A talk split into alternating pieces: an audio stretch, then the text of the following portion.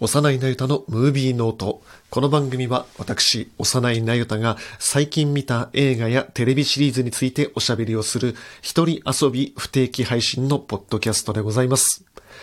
本日は12月31日、2023年12月23、えー、12月31日でございます。えー、先週ちょっと収録ができなかったので、今回、えー、こんな年の瀬も差し迫った中に、都内某所で、えー、録音をしております。都内某所って何で濁したかっていうとですね、いつも、あの、大体スペースを借りてやってるんですけれども、年末ってことで場所もやってなくてですね、この番組のアシスタントの、えー、高弘くんというのがいるんですけども、高弘くんのご自宅で 収録をさせていただいております。ということで、最初にあの告知から行きましょうか。まず、年明け2024年の1月8日月曜日、祝日、成人の日ですね。この日に、幼いなゆたのムービーノートの公開収録イベントをやります。お題は2023年の映画、テレビシリーズのベスト、それぞれを10本決める、えー、回を収録します。詳しい内容については、この番組の、えー、詳細の概要の部分、レジュメの部分にリンクを貼っておきますので、ぜひそこから見てください。まだ予約できます。あの、お席空いてますので、ぜひお近くの方は、気楽に、あの、カフェでやりますので、お茶をしようかなぐらいのつもりで遊びに来てくれると嬉しいです。はい。あともう一個宣伝をしますと、えー、リアルサウンドの方に僕が毎年寄稿しています2023年の海外ドラマのベスト10をえー、年間ベストを寄稿していますので、ぜひそちらもちょっとご覧いただきたいなと思います。これはさっき話した、その1月8日のイベントの、それに関わってくる部分、同じようなテーマについて、えー2023年のテレビドラマを10本まとめてますので、ぜひちょっと参考にしていただきたいなと思います。あとですね、その、リアルサウンドの海外ドラマ部門は、僕と他に、えー、僕、僕入れて3名が、あの、寄稿しているんですけれども、全員の海外ドラマベスト10を並べてみていくと、実は結構共通点が見えてくる。実はある作品が2本、えー、3人とも上位の3本に入れてるという、これはここ数年なかった現象なんですけれども、こういうことが起きていて、え、2023年のテレビシリーズシーンにおいて一体どういうことがあったのかっていうのを、えー、垣間見ることができるんじゃないかなと思いますので、ぜひちょっとこのお正月休みに読んでみていただきたいなと思います。これも番組のレジュメの部分にリンクを貼っておきますので、よろしくお願いします。はい。じゃあ、あと最近見た映画についておしゃべりをしていきましょう。まず、12月劇場公開始まっています、ホラー映画 Talk to Me を見てきました。A24 のプロデュースですね。これはもともとオーストラリアの映画で、監督はこれが初長編映画デビューになります。ダニー・フィリッポー、それからマイケル・フィリッポーという双子監督なんですね。双子監督ってなかなか珍しいなと思うんですけど、まあ、兄弟監督はいるけど、全くの双子ってのは珍しいと思います。で、彼らはもともと YouTuber で、で、YouTube 上で我々は映画監督を目指してますっていう触れ込みで、ずっとそういうホラーのフッテージを作っていたという人たちなんですね。で、それが晴れてこうやって長編映画デビューをして、えー、オーストラリアでものすごい低予算で撮った作品が A24 のプロデュースでアメリカで劇場公開されて今年のサマーシーズンにスマッシュヒットを飛ばしたという内容になっています。で、これ、怖かったですね。面白かったですね。どういう話かっていうと、このオーストラリアの若者たちの間で最近 SNS、ソーシャルメディア上であるショート動画が流行ってるんですよ。で、それは、その手で、手があるんです。その、見た目はなんか新聞紙みたいな紙で包んである石膏製の手があるんですよ。で、それはどうやら、まあ半分もう噂にしか過ぎないんだけれども、ある霊能力者の死んだ遺体から取った右手だっていう話なんですね。その石膏製の手をテーブルの上に置いて、ろうそくに明かりを灯して、で、その向かいに人が座ります。で、その座る人は体を中をベルトでぐるぐる巻きにされるんです。で、右手だけ使える状態。で、その石膏製の手を握って、talk to me って唱えると、その人、唱えた人だけに目の前に幽霊が現れるんですよ。で、この幽霊っていうのが、まあ、最後にその人がどういう風に死んだかがわかるような見た目になってるんですね。だから、なんか交通事故で死んだような人だともう体中が傷だらけになってたりとか、何か推進したんだなって人だともう体中がブヨブヨになってたりとか、って人が突然目の前にパッと現れる。で、現れて手を握った状態で、レッドミーインって言うと、その目の前にいる幽霊が自分に乗り移るっていう、幽霊憑依チャレンジ体験っていうのが SNS ショート動画で流行ってるっていう設定なんですよ。はぁと思ってですね、これ面白いなと思ったんですね。しかもそれ90秒間以上憑依させると何か恐ろしいことが起きてしまうので、90秒以内にろうそくの火を消して幽霊を追い出すっていう作業をやらないと大変なことになるっていうルールがあるんですよ。まずこの基本設定がすごく面白くて、非常にインスタント性が高い、誰でもできてしまうっていう、いわゆる今、今時のその SNS のショート動画、ソーシャルメディアの投稿っていうのが、このトークトゥミー幽霊体験、こっくりさん体験に現れてるっていうのが面白いんですよ。で、主人公の女の子はミアという女の子なんですけれども、映画が始まると、どうやらそのお母さんが最近亡くなってしまったらしい。で、お母さんがどうして死んだのかは真相は定かではない。何か薬を飲んでそのまま亡くなってしまったらしいんだけれども、果たしてそれは事故だったのか、それとも自殺だったのかわからない。でもミアは取り残されてしまって、お母さんがどうして私を置いて死んでしまったんだろうっていうふうに、ずっと自分の気持ちを責めてるような状態が続いている。で、お父さんの方はすっかりもう気落ちしてしまって、お父さんとミアの間ももう完全に断絶してしまっている。で、ミアはちょっとその性格が遠慮気味な女の子で、周りも、まあミアはお母さんがああいうことあったしねってちょっと腫れ物に触るような態度を取るし、宮自身もすごく気遣いな性格なものだから、頑張ってその友達が集まってるパーティーとかに行くんだけれども、すごく気使うから、周りからもちょっとめんどくさいなと思われてしまっているような女の子で。だからこそ、じゃあ私、これやるとか言って、そのトークトゥミー体験に手を挙げてしまうんですね。っていうところから、大変なことが起きていくっていう話なんですよ。これ面白いことに全くこの先が読めなくてですね、もうここから先はもうあと何も聞かずにぜひ見に行ってほしいなと思うんですよ。で、すごく変わってるなと思うのは、あの、J ホラーの影響が強いなっていうところをですね、そのキリスト教圏で生まれるようなそのホラーの要素、何かその、神の教え、聖書の部分とか、あと、何かこの世には絶対的な悪魔がいるんだとか、そういうところは一切なしに、何か不条理に邪悪なものが、その心の弱った人を狙ってるんだってことが、徐々に徐々に描かれていくっていう怖さがあるんですよ。ちょっとこれ、あの、韓国映画のナホン人のコクソンにも似てるなっていうふうに思ったんですけれども、あとその死体の見え方っていうところは、あの、デビッド・ロバート・ミッチェルの、あれですね、あの、イット・フォローズなんかにもちょっと近いなとか思いましたね。で、これ、まあ、ちょっとこっから先はあの映画見た人向けにネタ、ネタバレとか少し踏み込んだ内容で話をするので、見てない人はここで一旦ちょっと切ってください。あの見た人はこのまま聞いてください。で、この重要なのはですね、ミアの愛称なんですよ。ミアの愛称っていうのは、ミーって言うんです。ミーちゃんって言われてるんですね。お母さんにずっとミー、ミーって呼ばれてる。で、この Talk to Me のその Me って、スペルは違うけれども、これ、主人公のミアの愛称だってことが分かってくると、タイトルの意味が全然逆に聞こえてくるんですよ。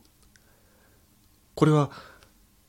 この心の弱ったミアに対して、もう何かその邪悪な何かが話しかけてきてるって主語が逆になってるんですよね。そう分かってくると、最後は本当にゾゾゾゾゾッとしてくる、めちゃくちゃ恐ろしい話だな、と思いますね。ああ、いや、怖かったんですよ。これ特にその前半初めてのその憑依体験をするシーンで、全く関係のない人の背後のところのドアがスースーって閉まっていくところを見て、あ、もうこれダメだ、絶対怖いやつだと思って、もうそっから僕は完全にスイッチが入っちゃったんだけども、そういうじわじわっとくる描写も非常に、あの、J ホラーの影響も強いなと思いましたね。うん。これ、日本でもすごいヒットするんじゃないかなと思ってたんだけれども、あんまり死者も回ってないのか評判聞かなかったし、ソーシャル上でもあんまり見た話を聞かなくてですね、もっとヒットしてほしいなと思いますね。あの、A24 は国内で、あの、ハピネットピクチャーズだったかな？が、あの、国内の、あの、独占配給権を取ってますけれども、あの、僕のポッドキャストでも前々回話しました、あの、某は恐れているにもしてもそうなんですけども、結局、独占配給権を得たところで、公開時期が本国よりも半年以上伸びてしまうってところで、この時代にバズ作りにちょっと遅れを取ってるなって気もして、歯がゆいところもありますね。もっと流行ってほしいホラー映画です。あの、ぜひこれはちょっと暗いところで見てほしい映画ですね。あとですね、あの、A24 ってオンラインショップを持ってるんですけれども、A24 のオンラインショップを覗くとですね、この Talk to Me に出てくる降霊ハンド、いわゆる呪物、呪いのものですよね。呪物ハンドが110ドルで売ってますので、誰でもこの Talk to Me ハンドを買うことができるというね、こんなの、こんな怖い映画見たらあんなのうちに置けないよっていうね、誰が買うんだっていうところも含めて、A24 らしい、あの、プロモーションが効いてるなと思うので、ぜひとも、その辺も日本の配給をちょっと見習ってほしいなと思います。はい。もう一本おしゃべりしたいのは、ショーイングアップという映画を見ました。監督はケリー・ライカート監督です。現在劇場公開中で A24 の知られざる映画たちという特集上映で上映をしています。これは Unext が提携をしていて、限定公開で、数週間やった後にもうすぐ Unext で配信が決まっているという特集上映になっています。で、このケリー・ライカート監督というのは長年日本ではケリー・ライヒャルトという表記で紹介されていたアメリカのインディーズ監督なんです。で、2020年に特集上映があって、そこでケリー・ライカートというふうに表記が日本の国内では、えー、変わりまして、で、一気に Unext で今日本でも配信で見ることができるような状態になっています。で、特徴としてはですね、アメリカのインディーズ映画でこの監督は都市ではなくて地方、田舎を舞台にした作品が多いですね。基本的には辺境からアメリカを描いていくというような監督です。で、今回主役をやっているのはミシェル・ウィリアムズです。もう大女優ですね。で、もともと彼女がまだ、キリー・ライカーともまだ、えー、ほとんど無名な時期にですね、ウェンディルーシーという映画で、えー、二人がタッグを組みまして、その後ミークス・カット・オフ、ライフ・ゴーズ・オンというふうに何作品もタッグを組んできて、今回4作目になっています。で、今回これ、どういう話かというとですね、舞台は、えー、オレゴンカレッジ・オブ・アートという一瞬だけ、えー、名前が出てくるんですけれども、芸術大学が舞台になっています。ポートランドにある大学、実際にある大学なんですけれども、で、ミシェル・ウィリアムズは彫刻の先生なんですね。で、自身も彫刻家で、えー、間もなく古典を迎えようとしているんだけれども、っていう話なんです。ただ、古典もあるのに仕事もあるし、それから家族の問題もあるし、で、自分の暮らしている家のシャワー、給湯器が壊れてお湯が出ないし、飼ってる猫が突然部屋に舞い込んできた鳩を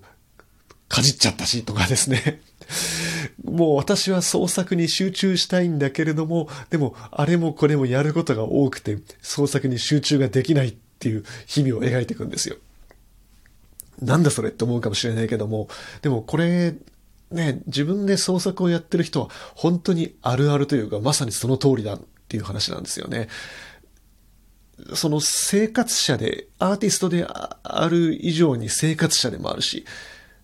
アーティストは生活者でもあるべきだし、と僕は思ってるんですけれども、その両方を切り離すことはできないし、生活があることによって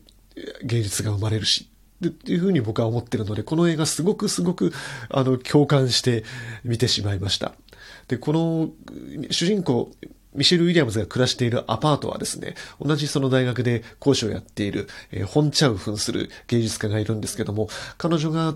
まあ多分こ今後のその住宅事情をね、先に先見したんでしょうね。古いアパートを買い上げて、同じ芸術家仲間に、えー、貸して、結局本茶ウの方は家賃収入で食って創作に集中してるんだけれども、えー、ミシェル・ウィリアムズの方はもうお金もあんまりないし、給湯器は直してくれないしっていう生活に困りながら創作を続けてるっていう、この対比がすごくおかしくてですね。で、この本茶ウのキャラクターっていうのもすごくなんか、もうね、ずぶとくて面白いんですよ。なんかね、こうやって売れない芸術家同士だと、ね、ちょっとあいつ、なんか別の副業やって小金稼いで、なんか創作に集中しやがってとか、ね、魂売ったとか思ったりしちゃうんだけれども、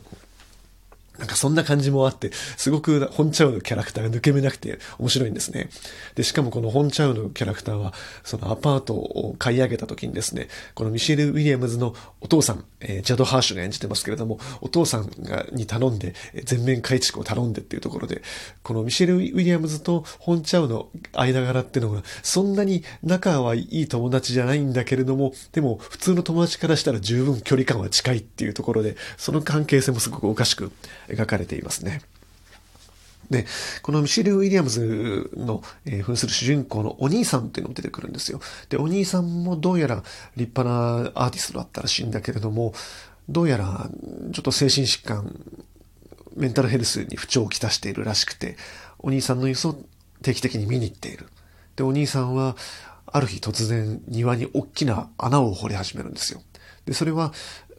その自然環境を使ったアートの一環なんですよね。この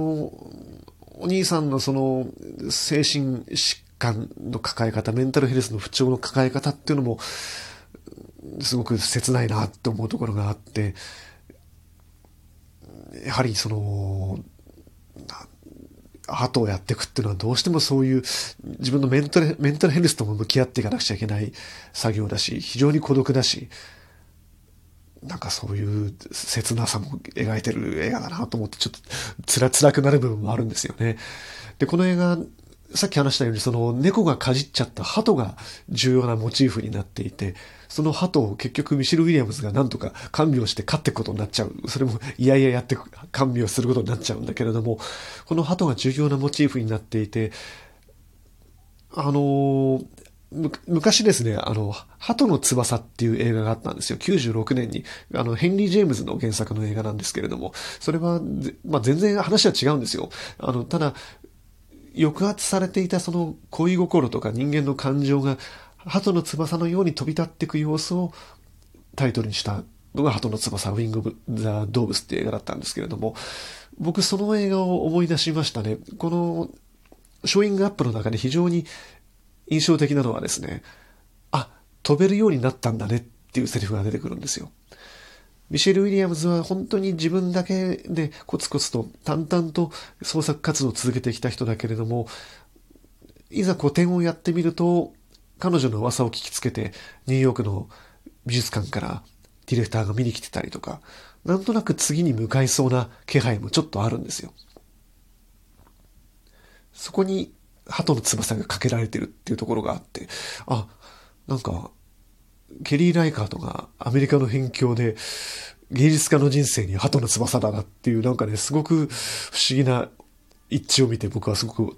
共感して楽しい映画でした。はい。えー、現在劇場で公開中、限定公開中ですが、UNEXT でもこの後配信されるのが決まっています。ショーイングアップです。もう一本はですね、2023年のベスト10候補の一本です。ネットフリックスの映画で終わらない週末を見ました。監督はサム・イスマイル監督ですね。えー、テレビシリーズのミスター・ロボットとか、あとホームカミングを手掛けてきた、ショーランナーを手掛けてきた人です。で、出演はジュリア・ロバーツ、イーサン・ホーク、マハシャラ・アリ、ケビン・ベーコンという、まあ、豪華キャストになっています。で、これですね、もう、日本でも結構評判を呼んでですね、日本のネットフリックスの映画ベスト10って毎日出てますけれども、大体あれって韓流とかアニメとか、ね。あとはまあ、邦画が1位になって、ハリウッド製洋画が1位になるってことはまずまずないんだけれども、これが1位になって、結構長い期間、これが1位を独占していたんですね。こんな現象初めてじゃないかなと思うんだけれども、それぐらい、あの、話題を呼んでいます。で、これどういう話かっていうとですね、イーサン・ホークとジュリア・ロバーツが夫婦で、突然、そのニューヨークに住んでるんだけれども、この週末はちょっとビーチまで、海岸の地方まで、えー、旅行に行こう、家族旅行に行こう、そこで週末を過ごしましょう。っていう話になるんですね。で、大きな邸宅を借りて、そこでバカンスを過ごそうということで移動してやってきます。で、ものすごく綺麗なビーチが、なぜかあんまり人がいなくて混んでないんですよ。で、真っ白な砂浜で空を透き通って青くて、で、海の水平線の向こうにタンカーが見えるんですよ。巨大なタンカーが見えて、ああ、のんびりしていい感じだね、なんて思ってると、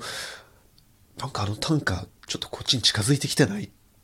て気づくんですよ。で、それがだんだんだんだん近づいてきてて、どう考えてもあの大きさだともう突っ込むだろうっていうところまで近づいてきてて、それがぐーっと海岸砂浜に突っ込んでくるっていうのが冒頭部分なんですね。な、なんだろう何が起きたんだろうで、とりあえず怖いから慌ててその借りた別荘に帰っていく。そうすると、携帯電話が繋がらないんですよ。で、インターネットも繋がらない。で、テレビをつけると、テレビも何も映らないんですよ。緊急事態ですので、今放送が流れてません。ラジオも同じなんですよ。おかしい、何かが起きてる。でも何が起きてるかわからない。っていう、こういう気持ち悪さがずっと続くんですね。で、夜になると突然ドアをノックする人がいるんですよ。誰だろうと思っていくと、すごく緑の綺麗な何かパーティーに行った後のようなタキシードを着たマハーシャラ・アリとドレスアップしたその娘さんが立っていて、いやもう遅くにすいませんってものすごく丁寧に話しかけてくるんですよ。でも、ジュリア・ロバースたちは当然夜の夜中に黒人が家の前に現れたところで、うっ、ちょっと嫌だなと思っちゃうんですよ。っていうふうに、その、うっ、嫌だなっていう、じわじわっとした感じがずっと続いていくんだけれども、何が起きてるのかは一向にわからないんですよ。ただ、情報の断片を少しずつ集めていくと、どうやら自分たちの離れたニューヨーク都市部で何かが起きていて、何か恐ろしいことが起きていて、何かとんでもないことに至ってるっていう、何が起きてるかはわからないけど何かが起きてることだけはわかるっていうのはずっと続いてきます。で、このサム・イスマイルっていうのはそういう何かが起きているけど何が起きてるかわからないっていう気持ち悪い陰謀スリラー、陰謀論みたいな話を膨らませたスリラーを作ってきた人なんですね。で、その描き方っていうのも非常にその編集病的というかパラノイアチックな感じで、非常にもう統制の取れた、金星が取れた画角の作り方。あと、音楽ですね。この映画でも、えー、マック・クエールというコンポーザーが音楽を手掛けてますけれども、ピアノの曲がポロロロンとなって何かザワザワっとして、もう胸騒ぎがする。ああいう感じがずっと続いていくんですよ。ただ、この映画、その、得体の知れないさがずっと続いていく141分あるんですけども、141分間その得体の知れない気持ち悪さが続いていく感じが、だんだんだんだん快感になっていく。非常に、えも言われぬ面白さがあるんですよね。で、これ、一体何、何の話なのかなっって、まあ、いろんなところにその読み解くべくパーツがあるんですけれども、端的に言えるのは、まずは、来年そのアメリカの大統領選挙を控えてる中で、アメリカがもう一回その選挙を迎える中で、おそらくトランプがまた出てくる。そして、またバイデンが立候補するって言ってる中で、あの混乱がもう一回起きるのか。それはアメリカのその内戦に対する不安ですよ。シビルウォーに対する不安ですよね。アメリカ大統領、アメリカ議会がああやって選挙されて、選挙に至るまでも、結果が出るまでもあんだけ各地で大混乱が起きて、国が二分化される。あれがもう、アメリカに住んでる人の肌感としては、このまま行っちゃうと内戦になるんじゃないかっていうのは結構リアルな肌感としてあるっていうふうに言われてるんですよね。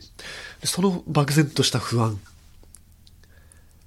で、これ、あと文明批評としてもすごく面白くてですね、このいろんな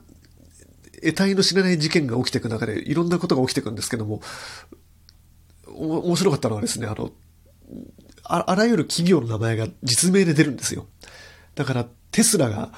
ね、イーロン・マスク、テスラがここではこき下ろされてるし、あとネットフリックス映画にもかかわらず、ネットフリックスもこけにされてます。このイーサン・ホークとジュエル・ワーツ扮する、え夫婦の娘ちゃんが出てくるんだけれども、娘ちゃんはいつもずっとタブレットでテレビシリーズをストリーミングで見てるんだけども、それはフレンズを見てるんですよ。で、フレンズの最終回をいざ見ようってなった時に、突然ネットが繋がらなくなってしまう。フレンズの最終回が見たい。最近ですね、あの、このストリーミングメディアがもう流星を極めたせいで、もうみんな DVD 買わなくなったと思うんですけれども、ところが今年はですね、その DVD 市場の、なんでも60%をクリストファー・ノーランのオッペンハイマーが売り上げたっていう話になっていて、で、クリストファー・ノーランがインタビューで話してるのは、もう、ストリーミング、悪しきストリーミングプラットフォームに映画を預けてないで、預けてるとね、視聴者数によって、株価によって、いつ配信が打ち切られるかわからないから、自分の映画を自分のために所有するには、ちゃんとソフトを買えって言ってるんですよ。本当に僕その通りだなと思っていて、最近、あの、ネットフリックスが始まって、ストリーミングプラットフォームが日本でも本格化しだした時に、だいぶ僕もね、あの、金に困って DVD を売った時期もありましたけれども、最近買い戻してるんですよ。いざ、あの時のあの映画を見たいとか、あの映画に影響を与えたあれを見たいから参考に見たいと思った時に、ないんですよ、配信の中に。この文化的な貧しさ。そのためにはどうしたらいいのかっていうと、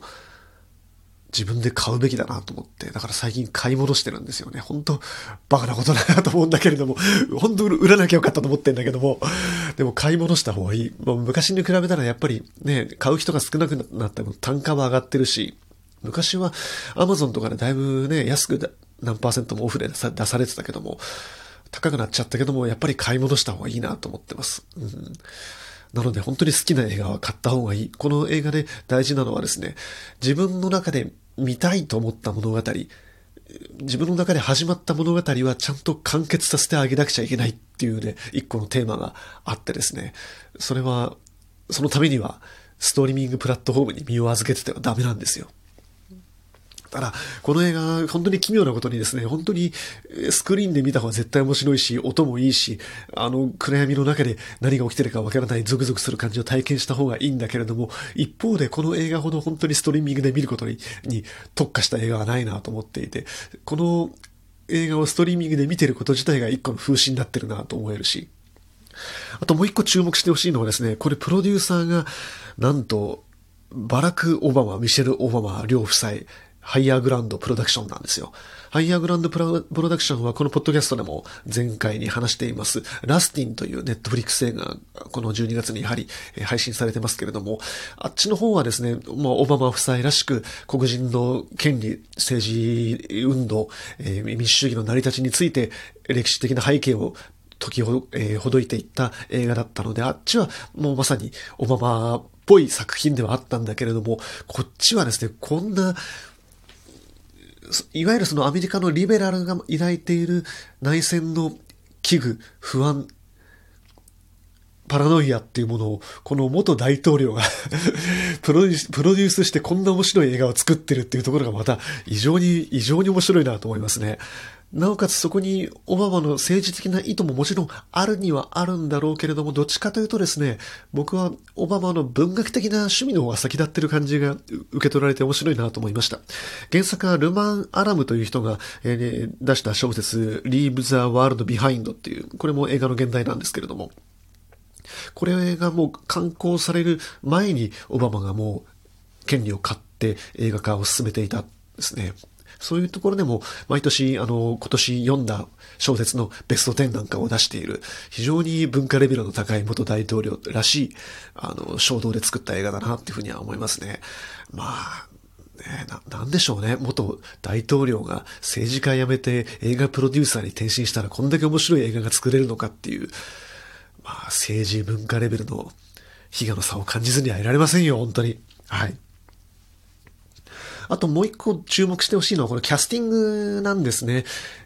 名前を見て明らかな通り、ジュリア・ロバーツ、イーサン・ホーク、ケビン・ベーコンが出ていて、で、マハーシャラ・アリの役はもともとデンゼル・ワシントンにオファーされてたっていうんですよ。っていうところからもわかる通り、全員90年代前半から注目を集め始めた俳優さんたちですよね。キャリアを動かし始めた俳優さんたちですよね。で、フレンズがやはり90年代の人気を博したテレビシリーズで、で、この中で、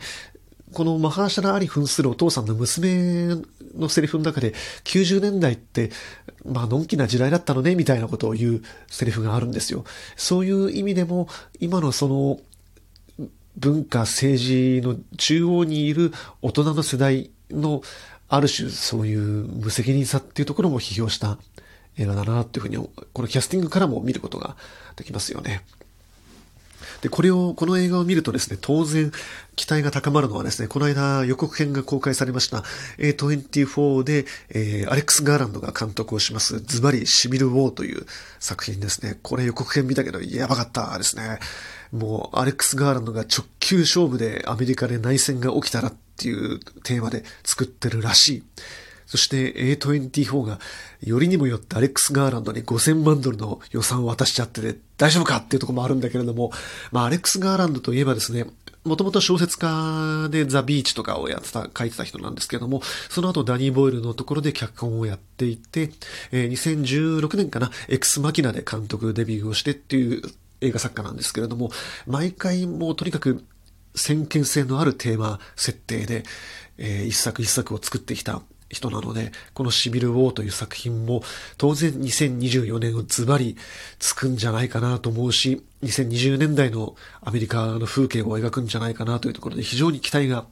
高まりますので、僕はこの終わらない週末っていうのは、いわゆる2024年前夜映画として、2023年のこの12月に配信された中で非常に注目すべき作品じゃないかなというふうに思っています。まだ見てない人はこれはちょっと外せない2013年の一本です。はい。